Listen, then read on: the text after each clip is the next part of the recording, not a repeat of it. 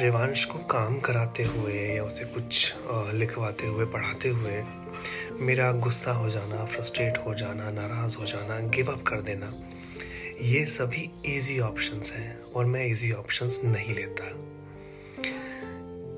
किसी भी चीज़ को करते हुए ये सोचना कि वो अपने आप हो जाए, ये गलत एक्सपेक्टेशन है। चीज़ों के होने के लिए, उन्हें करने के लिए और आपके एक्सपेक्टेशन के हिसाब से हो उसका रिज़ल्ट आए, उसके लिए आपको खुद स्ट्रगल करना पड़ेगा रिस्पॉन्सिबिलिटी लेनी पड़ेगी और काम करना पड़ेगा।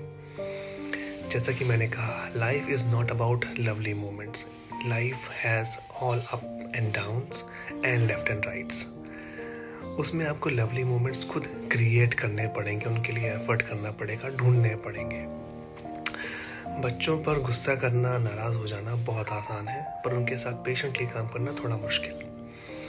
एज पेरेंट हमें मुश्किल रास्ता अपनाना पड़ेगा। दो थप्पड़ मारकर आप चुपचाप बैठ जाएँगे, ना बच्चा कुछ सीख पाएगा और आपका दिमाग खराब हो जाएगा। ऐसा तो नहीं कर सकते।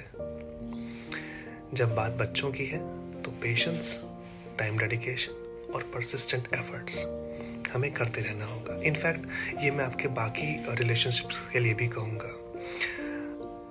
ये चीज़ें सिर्फ़ बच्चों तक सीमित नहीं है। रिलेशनशिप आप कोई भी हो एफर्ट्स करते रहिए।